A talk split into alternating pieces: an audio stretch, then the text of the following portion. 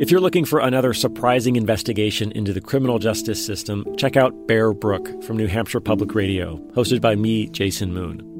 Bear Brook is back with an update on our second season. Jason Carroll is serving life in prison for a murder he says he did not commit. Now, the biggest development in the case in 35 years could lead us one step closer to the truth.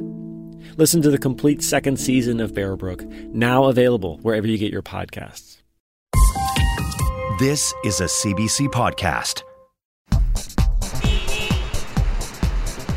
Cassandra likes to go to fetish parties and the goth bars. Um, that crowd there is just much more accepting. Um, anything goes there, basically. So she feels more at home. They're more comfortable with the people there. Cassandra Do and her friend Trang are walking down Queen Street West in Toronto. They walk past a bouncer through a huge set of ornate doors. The sign above says The Velvet Underground. Inside, there's a small group of people dancing to house music. Strobe lights are blasting, there's lots of black clothes, metal chains, very late 90s industrial vibe. And Cassandra is in the middle of it all. I didn't know that, that there was that many men that are attracted to transsexual until I moved to Toronto. And it was very nice because I felt like I'm not a freak anymore. There's actually people out there that find myself attractive. She's wearing a black, low cut lace top, tight jeans and heels. Her bangs are neatly trimmed just above her eyes. Her long black hair falls neatly down her back. Honestly, she's gorgeous. She looks really genuinely happy. I think most people in the public, when they look at me, see someone maybe attractive and uh, maybe a little bit different. These interviews, complete with the cheesy music, were done for a reality TV show called Skin Deep. This is 2001, just a few years before Alora Wells would come out and hit the streets of Toronto. While I was waiting for answers from the Toronto Police Service about Alora's death, Cassandra's story was one I really wanted to dig into. Hers is a story that can tell us a lot about the reality that Alora faced. I grew up in Vietnam. I moved here when I was eight. I think growing up, I didn't know that I was really different until I was getting about 14 or so. That's when I knew there was something different about me. The show was all about plastic surgery. It tried to explore why people sought to remake their appearance. Cassandra is featured in this episode because she's getting rhinoplasty, or a nose job, for the second time. You might turn on this kind of show and expect something superficial, but Cassandra's story was something very different. Growing up, when I look at myself in the mirror, I just felt very sad and confused. It, was very upsetting that I see someone that looks male, and I didn't feel that way. I used to get dressed up when my parents would go away or something, and uh, I never really give much thought about it until when I got a little bit older and realized that most boys don't play dressed up the way I was. It was very difficult in high school. I was teased and made fun of, and I guess I was very much of a loner. I didn't feel like I belonged anywhere. I didn't fit into any special group or anything. I don't think I realized that I was transsexual until I was about 16. That's when I realized that I was attracted to men, but it wasn't like other gay men. I, didn't want to be male. I, I felt female, and uh, when I first dressed up out in public, it was a very scary experience for me just because I wasn't sure what people' reaction were like, and I wasn't sure what I was supposed to be feeling, and it was not a very good experience for me. When I showed up to work as, as a female, things were okay for the first couple of days, but after that, it went downhill from there. Cassandra had been working in a nursing home in Kitchener, just west of Toronto, as a nurse's aide. When I first got hired at the nursing home, I believed that I was a caring human being, that I was qualified for the work. It was never my appearance that was in question. It was only after I came out at being transsexual that they question my quality of work. I've never had any complaint prior to them suspending me from the nursing home.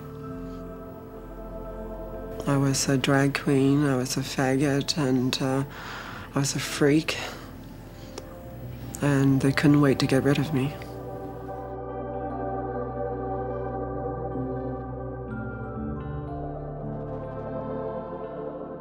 My name is Justin Ling. This is The Village.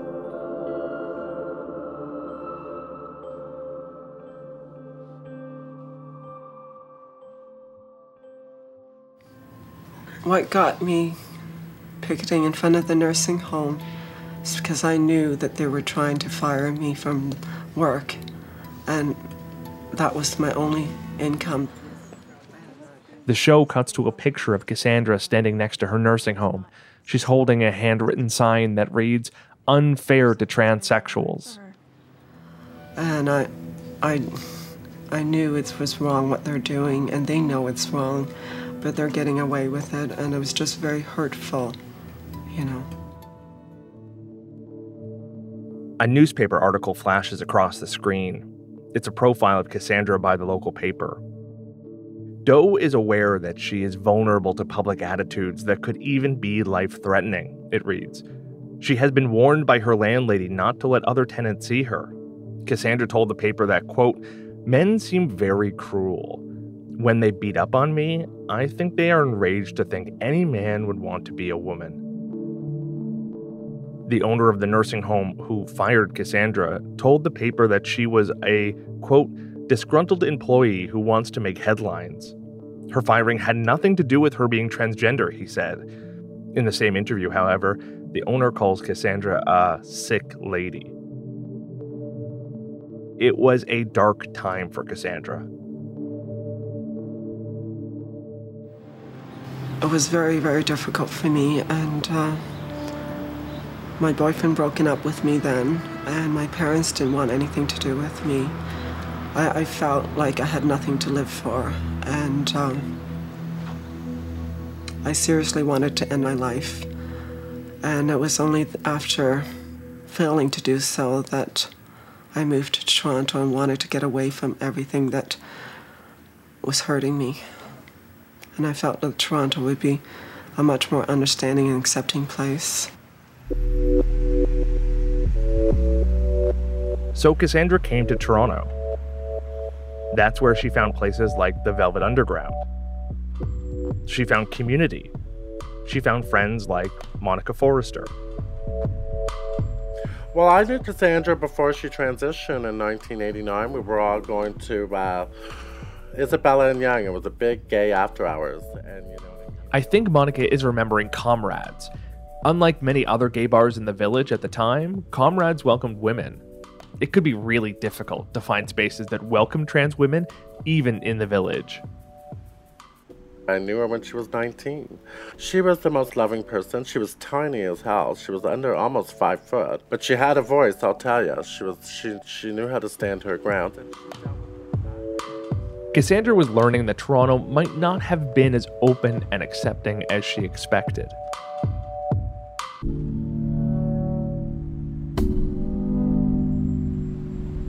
When I first moved to Toronto, I very much wanted to get back into nursing. I'd call and apply for many places for work, and uh, the response is, Oh, yes, we're hiring. Please come by. We need someone to work soon. And when I show up because of my appearance, um, right away I was told that, oh, we've already hired somebody or we will call you, and they never end up calling me back. And I hope that one day my appearance would be acceptable to the public so that I could get back into nursing. That sentiment that her appearance has to be acceptable to the public is so heartbreaking. Cassandra wanted to get her degree and be a nurse. She wanted to help people. I think I looking forward to getting back to nursing is because I think people can look at me and say, I see a female instead of what they saw before, which is a young man who's struggling trying to be female. And uh, I think the more feminine I look and the surgery that I've had has helped me achieve that. In the 90s, the healthcare system put up these huge medical and bureaucratic barriers to transitioning. If Cassandra wanted to change the gender on her ID, she would need what was then called sex reassignment surgery. To receive that surgery, she would need to be diagnosed as experiencing gender dysphoria, In Toronto in the 90s, there was only one place to get that diagnosis the gender identity clinic at the city's psychiatric hospital.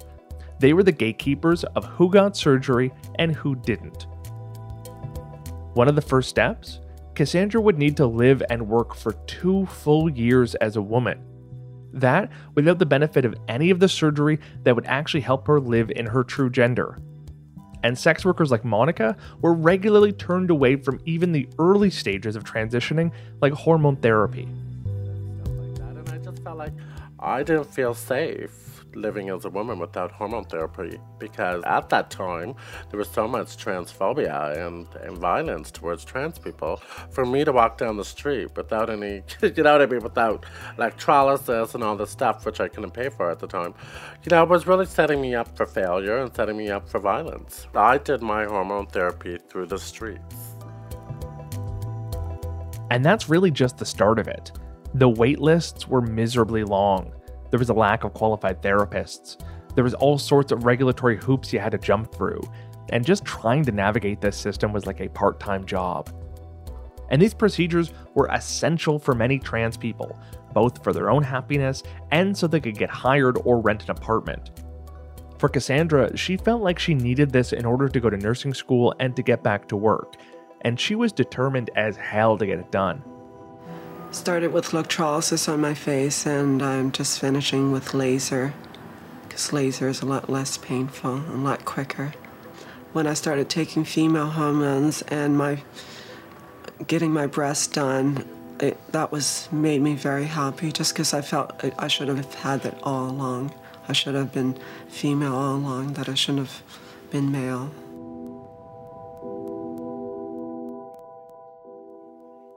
But for her, she had her first boob job done in a hotel room. What's that big hotel by the train station? The Royal York. A doctor came in and did her, her, her breast in a hotel room. Because back then, you know, um, it was just easier, it was cheaper. And I'm not saying these things are wrong. We do what we have to do, right? We want to pass, we want to live in the gender we want to live in. But due to obstacles, pushes trans women in very unsafe areas.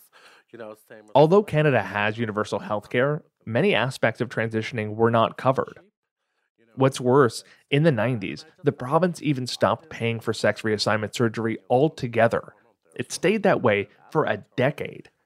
This all meant that people like Cassandra would often have to pay for tens of thousands of dollars of procedures out of pocket. Uh, in the early 90s, there was still a lot of, dis- there's still today, but there was so much discrimination towards trans people that she had to do sex work to survive. You know what I mean? I know the story is starting to sound familiar Alora, Monica, Layla, Cassandra, but there's a reason why these women ended up in sex work. When society is constantly putting up barriers, it's a way to earn a living.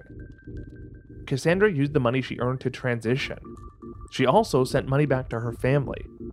And on the stroll, it didn't take long for Cassandra to make a name for herself. My name is Jace Cole. My pronouns are they and them, and I identify as uh, genderqueer, non binary, and pansexual. Jace Cole, who had just come to the village as a young queer kid, remembers seeing Cassandra for the first time. It really stuck with them. I would be there. And I just remember her being so stunning and and exuberant for me in my early 20s and still contending with what gender identity meant to me and and really not having access to the kind of language that I do today. I do remember after seeing her that I felt the confidence to start addressing very differently and exploring my gender representation in more bold ways. Rhonda, who worked in the same neighborhood, was totally smitten with Cassandra from the first time they met. it was an unlikely friendhood, but she made such an impact. And she, I used to tell her how beautiful she was because she was just beaming full of beauty. And she's like, No, girl, you're beautiful. I'm like, Nah, man. No, sweetheart. You're like, I, I aspire to be like you. Like, where did you get your outfit? Like, where'd you get those boots, girl? Like, can you teach me how to walk? It was just, whew, she, she was breathtaking. Like, out of The pair of them spent a ton of time at Sneakers, a bar not far from the village that was kind of like Cheers, but for the stroll. Social is a place you can go where people weren't afraid to be themselves. The jukebox was my favorite because they played everything from hip hop to rap. And I would play like some Monica, a little bit of Amanda Perez because I really loved Angel back then.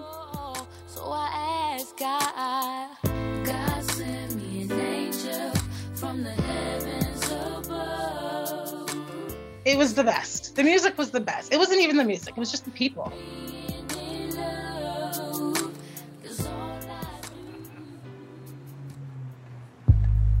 On the stroll, it was like a village just outside the village. It was vibrant. it was vibrant. It was loud. It was crazy. Um, you had different ages of girls, boys, men. For the most part, everybody had each other's back. Everybody was looking out for each other. So it was very, it was kind of like a family without being a family. It's like if if somebody didn't like you, they tell you, but you know, deep down, you know they liked you. you know, if something happened, they, they want to make sure you're okay. It, it didn't matter. Cassandra and Monica knew all too well what it meant to be criminalized. Thank God I only went to jail once, but she must have been in jail a dozen times. And back then, without surgery, Cassandra would have been sent to a men's prison. Cops really, they nickel and dimed the sex workers back then. They put us in jail a lot. There was police officers that would take our money. There, they would take our money. There was a police officer that targeted a lot of our more um, women of color, or we had a migrant community, people that were refugees or applying for status. We had a cop, I don't want to say his name, but uh, he demanded sex for them. He even tried to get sex out of me. You know what I mean? Uh, so.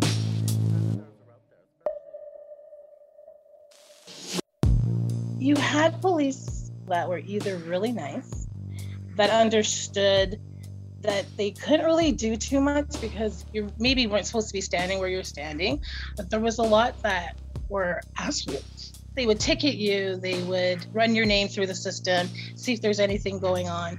Um, just always come around. So when you're trying to work, you can't work because, you know, the police are there.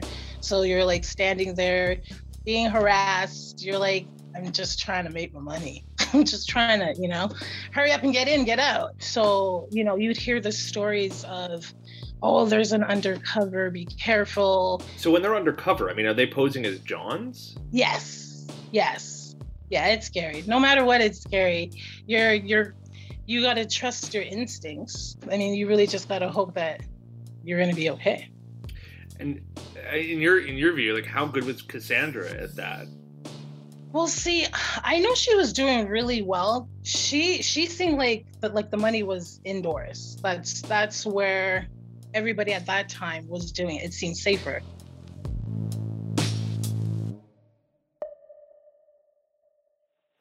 I worked at a newspaper called Eye Weekly. This is Leslie Miller. Eye Weekly was a long-time alt weekly newspaper.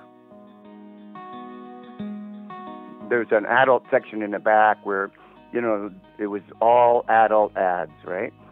I actually became the number one rep there because all of the girls really loved me because I treated them with respect and dignity, and and and uh, because they deserve that, right? So I knew Cassandra because she, you know, uh, was was coming in regularly uh, to to change her ad or pay for her ad.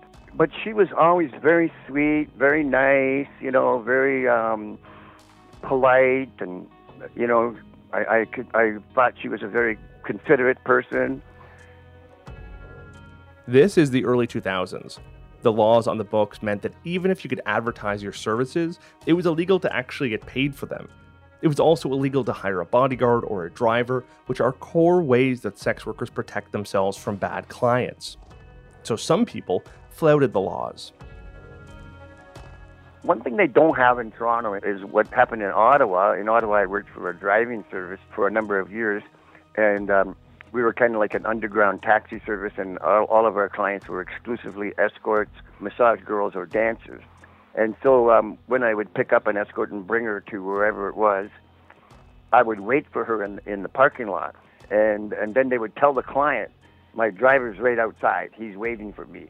So that would kind of give them a, a little bit of a safety.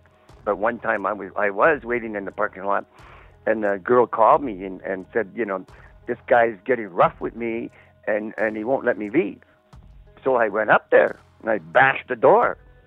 And the, the guy came to the door and I fucking gave him a shove and he fell down on the ground and I grabbed the girl and we went to the elevator and escaped, right?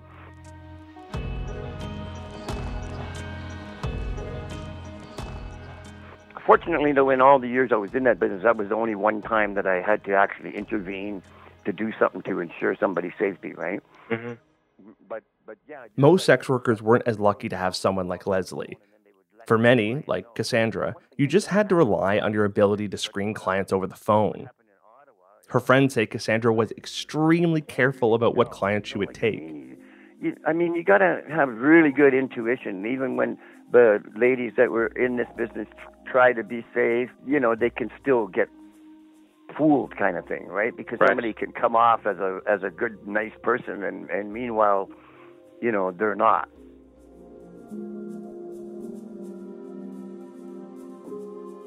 Cassandra had her own website to solicit clients, which allowed for a whole other level of vetting and screening.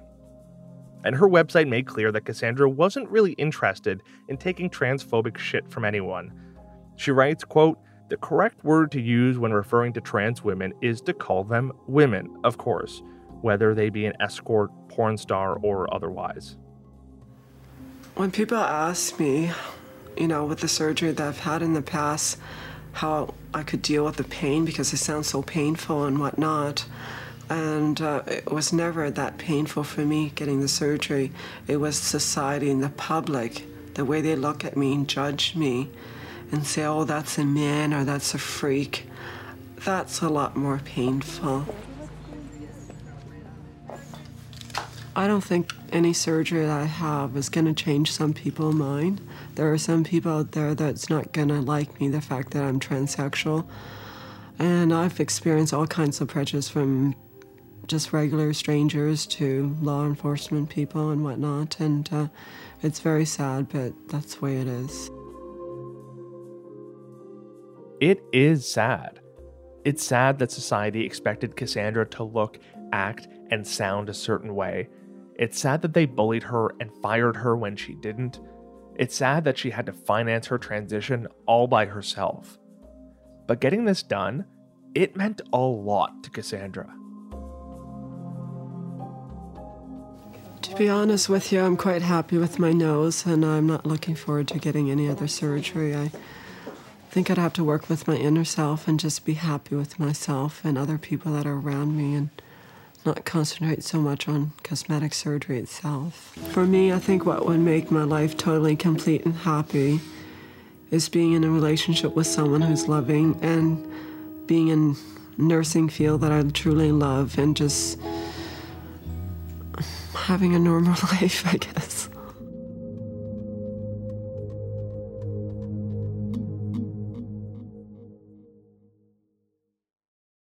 Dr. Robert Hadden was the kind of OBGYN you recommended to your best friend, but his cheerful demeanor hid an ugly truth. Dr. Hadden was found to be a serial predator who abused hundreds of patients over his decades long career. Exposed, Cover Up at Columbia University is a new podcast from Wondery and Dr. Death's Laura Beil. It's a story about people who are supposed to protect us physicians, prosecutors, and the people around them. And it asks Did these institutions provide cover for a known predator? Listen to Exposed ad free on Wondery Plus.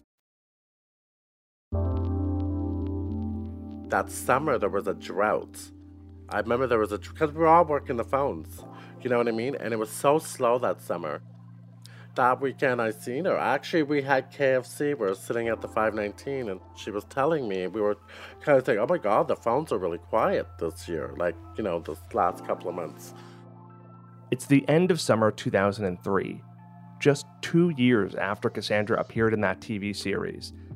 Advertising in the alt weeklies or online, it meant a lot of sitting around and waiting for prospective clients to call. So, that hot summer, Cassandra and Monica are working the phones. I did most of my work I did on the phones, but I always loved the corner because it's quick and easy. Uh, so that's what we all did.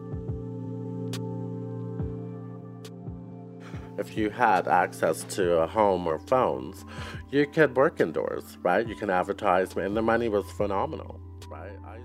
When clients call, Monica and Cassandra would arrange a date, either at their place, at the client's home, or some other location.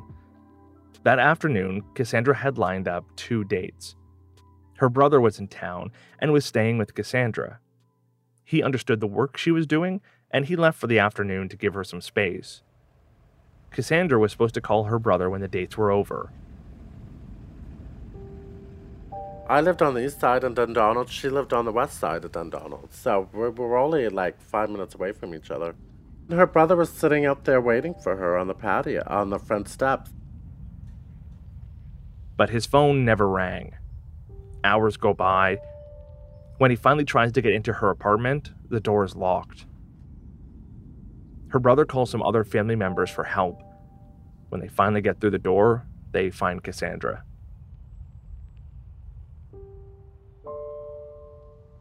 And uh, to hear the news that she was found face down in her tub, you know, strangled, it was just horrible.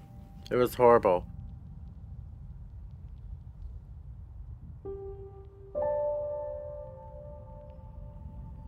I was crushed.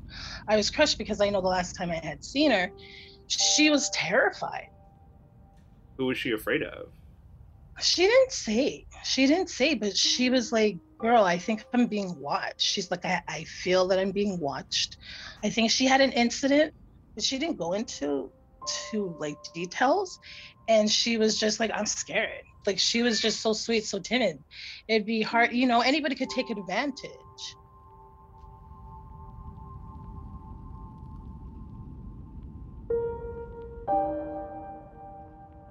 That October, as the community is still reeling, police are called to an apartment in Toronto's West End. Inside, they find the body of 39 year old Leanne Pham. She, like Cassandra, had been strangled. She was cisgender, but she also worked as a sex worker, meeting dates in her apartment, where she thought it was safer.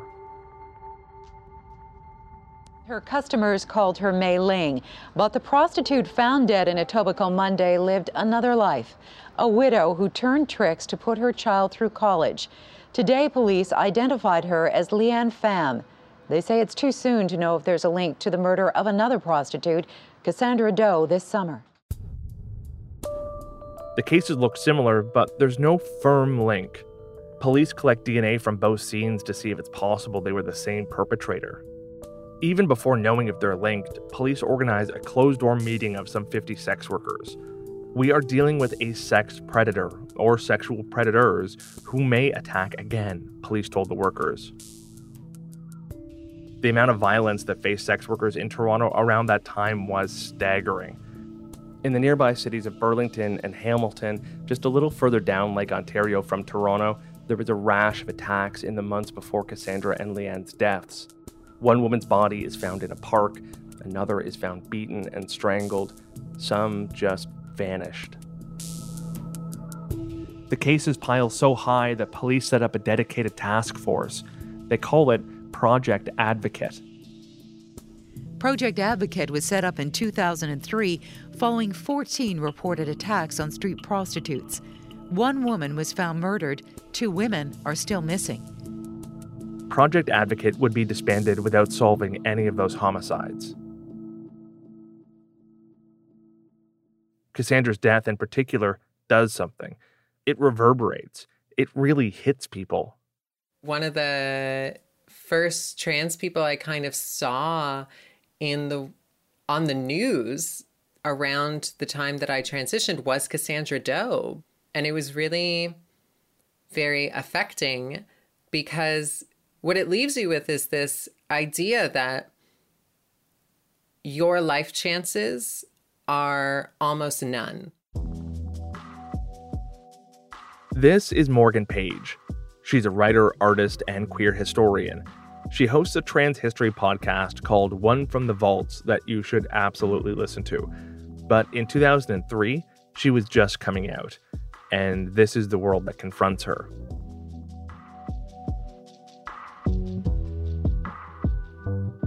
The lives that are available for you when you're a trans person in like 2003 and you're just seeing Cassandra Do murdered on the news is that you can transition, but if you do, you're going to end up getting murdered or being a sex worker, or you're going to work in a really kind of low level, highly feminized job like being a hairdresser, nail salon person, makeup artist, etc. I feel like I personally ran through all of these jobs in my early transition because that was all that was available. There really weren't a lot of options. Morgan does end up following that path. Much like Cassandra, she goes on to get involved in the village. She works at the 519, and she does sex work. And she sees firsthand all this violence and how police refuse to stop it, how they perpetuate it. There's such a long history of this and not just the big horrific moments when someone like Alora Wells dies. Like I've spent so much time taking trans women to police stations to try to help them get um, some kind of justice and you know being turned away or being told that you know it's unlikely they're going to get any prosecution in this case the police have always been failing the community of the village. When they haven't been like openly antagonistic to us, they've been completely letting us down. And I remember even back then getting stopped by the police because I was visibly trans in the village after a certain hour of night under suspicion that you were a sex worker. They'd use loads of like extra legal ways of pressuring people to leave the neighborhood. There used to be this thing where they give trans women that they've arrested conditions where they can't go within the physical boundaries of the village, which is especially messed up because they often live within those boundaries that they're not allowed to go to. So they're essentially being made homeless or being forced to break the law. I was heavily involved in fighting back against one particular purge in 2008 and 2009 of the Homewood Maitland Strip. Just as Morgan was fighting this purge, Alora was working the Homewood Maitland Strip. It's the same corner where she had her first prostitution charge at 18 years old. They gave them conditions where they weren't allowed to enter the neighborhood. They harassed the clients. And the effect this had on sex workers was really devastating. A lot of people who were working there, that was their primary source of income or their only source of income. And suddenly, most of that income dries up overnight. And then people were having to move into areas that were traditionally associated with being more violent. So, in fact, at the time, I remember there was one girl I knew who uh, was a regular on the stroll, and she ended up getting stabbed within just a couple of days of being moved. When you force sex workers out of a space where they have built up a sense of community and where they also know where everything is, you're forcing people out of their comfort zone. This effort by the Toronto police to push sex workers off the streets, out of their apartments, into increasingly dangerous situations, it wasn't a bug of the system. It was a feature. It was the official policy of the Canadian government to prevent women from soliciting clients in the street, to criminalize their ability to hire bodyguards, and to criminalize any indoor location where sex workers worked as a brothel. And so, in those years, after the murders of Cassandra Do, Leanne Pham, and dozens of other people in the sex trade across the country, sex workers decided to fight back. Prime Minister Harper called me again. He offered to appoint me to the Senate as a government whip. I turned him down. I may run into some former clients here on Parliament Hill. This is Terry Jean Bedford. I'll let her introduce herself. I am the Bedford in Bedford versus Canada, the constitutional challenge striking down the prostitution laws. I learned about the issues by working in and managing almost all aspects of the sex trade over 30 years. I have been in jail because of the laws. I am Canada's most famous dominatrix and perhaps Canada's most famous prostitute. So maybe I know what I'm talking about. It's frankly impossible to talk about the realities that Alora and Cassandra faced without talking about Canada's sex work laws. And it's impossible to talk about Canada's sex work laws without talking about Terry Jean Bedford. In 2009, Bedford, along with Valerie Scott and Amy Lebovitch, appeared before the Ontario Superior Court of Justice. They were there to argue that Canada's sex work laws were unconstitutional. Morgan knew these laws pretty well. She breaks down just how absurd they are. So, communicating for the purposes of prostitution is basically if you are in a public place and you say a specific price and a specific act to someone, um, that is criminal. However, if you do it in a private place, that's not criminal unless you do it more than once in the same place. Then that becomes running a common bawdy house. Now, if you take that money and you pay your rent with it, or you buy your friend some pizza, or um, you give some of it to your boyfriend, then that person you give it to is living off the avails of prostitution. Now, how these actually get applied is a little less black and white than that. The laws were so vague, so arbitrary, that they could be used almost indiscriminately against sex workers. Bedford and her fellow plaintiffs argued that these laws made them unsafe, that it forced sex workers into the shadows. It forced them to work without protection. In particular, it was argued, more marginalized sex workers, including drug users, indigenous women, and trans people, were particularly at risk and we will win. I promise you that we will win. There was really little chance that these sex workers were going to win their case. But Terry Jean Bedford and these other women, they pushed anyway. The law is not helping whatsoever. It's perpetuating harm, it's perpetuating violence. It does nobody no good. Then, something wild happened. They won.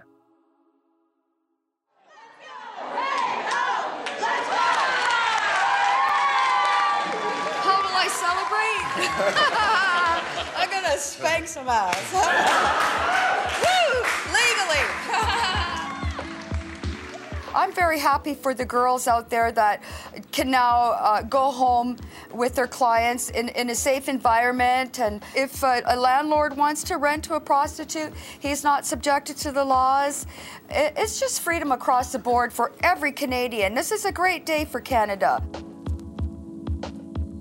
we won't have to work in fear and under the gun and on the run, and my colleagues won't show up dead.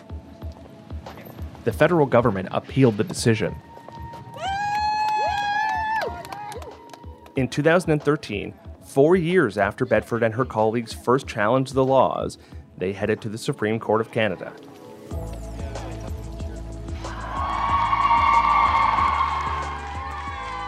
In a unanimous ruling, it struck down all of Canada's sex work laws.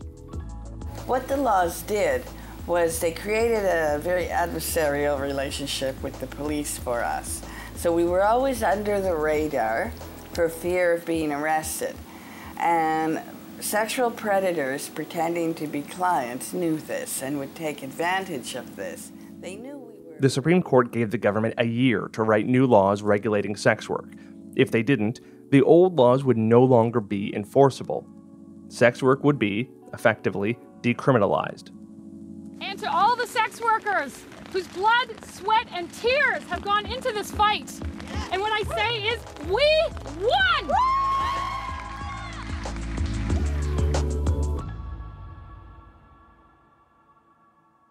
I was in the courthouse that day. There was a feeling like this victory was just temporary is politicians, though they may know us as clients, they do not understand how sex work works. They won't be able to write a half decent law that will it will fail. That's why leave it be like they did when gay and lesbian sex was decriminalized with same-sex marriage. You know, people said the sky would fall in and there would be frogs all over when those things happen. But that did not happen. Things are fine. Society is better for it. Hmm. And society will be better for us having our civil and occupational rights as well. The women argued sex workers should have the same rights as any other professional the ability to choose when they work, where they work, and how they work. And it should be completely decriminalized. Unfortunately, the government didn't listen. This is then Justice Minister Peter MacKay. where we are going after putting resources in place and empowering the police to focus on the perpetrators, uh, the Johns and the pimps, those who commodify sexual services, those who place predominantly women and young women in a, in a vulnerable position. The federal government introduced legislation to adopt what's known as the Nordic model. It would criminalize paying for sex instead of providing it. But for many sex workers, this was just a new way to introduce the same old broken laws. Because busting Johns would mean sex work still has to happen in the shadows. It would continue putting women at risk of violence. And the bill, it actually went beyond that. It criminalized advertising sex work, just like how Cassandra used to do in Eye Weekly. Some women uh, say that they entered this business by choice, and they're complaining that you're killing their business with this bill. What do you tell those women? This, this legislation is not meant to enable, encourage, or in any way um, normalize the sale of sexual services. Uh, quite the contrary. Terry Jean Bedford and her colleagues, they didn't stop. This bill, they told a Senate committee in 2014, was not an improvement. Senators, it is bad policy to direct scarce law enforcement resources to stop consenting adult behavior in private. Senators, please, please don't allow Parliament to force Canadian women to have sex only for free. Thank you. Bedford has this acidic wit that I absolutely love. She's sitting there in her trademark dominatrix gear, long leather coat, low cut white blouse, black leather gloves, matching riding crop.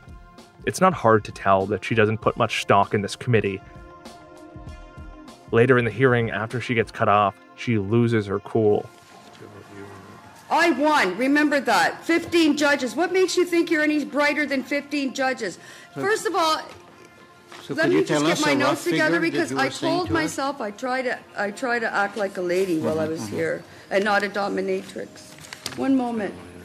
But please bear with me for one moment. I, I beg of you. One um, no, I don't beg you, nothing. One moment. Well, Oh, we can please, come please, this is very important because I am going to be back here again, Each and you're not going to like a it. time allocation. and, All right. uh, well, hey, responses have to you've given lots of other people lots of time. I have 30 years of your abusive laws, so I should be allowed at least an extra five minutes to talk about it. Can I tell you what No, it costs no, to fight? I'm good. We're gonna, I'm gonna adjourn Half the a meeting. million dollars. We're, we're uh, suspending. Half a million dollars. Who's got a half? She was right to be frustrated. The Senate passed the legislation two months later, and those laws are still on the books today.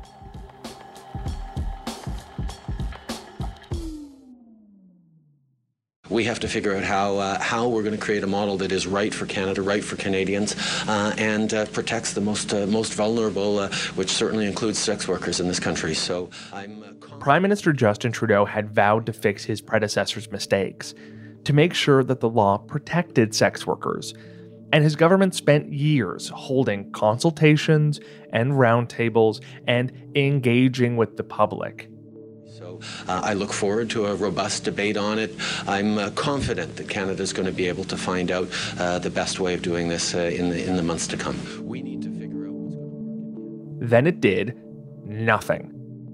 So once again, it's up to sex workers to fix this mess themselves. But I am a plaintiff in the next court challenge to bring down the laws. In March 2021, the Canadian Alliance for Sex Work Law Reform, which includes Monica's organization, filed a constitutional challenge to those laws. Sex work is dangerous? No. You know, it's the laws are perpetrate danger towards sex workers, and they need safety and decriminalized laws. These laws, whether they were the old ones or the new ones, failed people like Alora Wells and Leanne Pham and Cassandra Do. Because, you know, hopefully they will find who killed her. Because, you know, that for us, uh, we're still walking in fear knowing that person's still out there.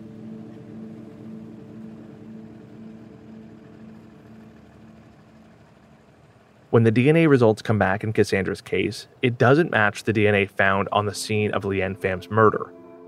But police do get a hit the DNA was forensically linked to another sexual assault in 1997 where the victim survived. There was another victim. She'd been assaulted six years earlier. Not only did she survive, she gave police a description of the attacker male, black, 25 to 40 years old, about 6 feet tall and muscular, and a close shaved head. He may have worn glasses, and police even had a possible name. He may have used the name Victor and could have also had ties to Jamaica. There is no doubt that there are people that are close with the offender or were close to him back at the time of the offenses, and you know he did this. I am confident of that. We have his DNA, so all we need from you is his name.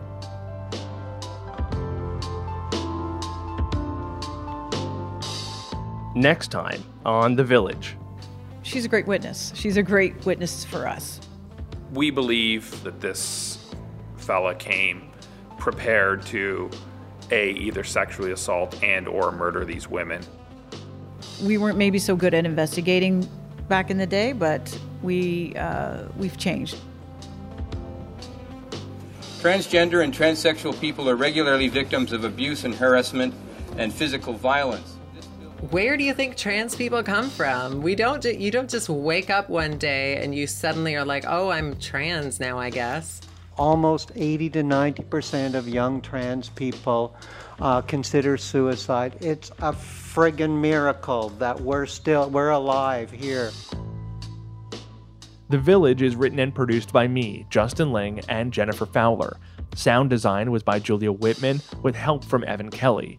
Our associate producer is Eunice Kim, and our digital producer is Fabiola Melendez Carletti. Alex V. Green, Faith Fundal, and Chris Oke are our story editors. Our senior producer is Cecil Fernandez. And the executive producer of CBC Podcasts is Arif Noorani. Thank you to Inner City Films for the episode of Skin Deep. If you're looking for another podcast to listen to, check out Uncover from CBC Podcasts. Each season investigates a different story, from the NXIVM sex cult to the satanic panic of the 1980s. Find Uncover on the CBC Listen app or wherever you get your podcasts.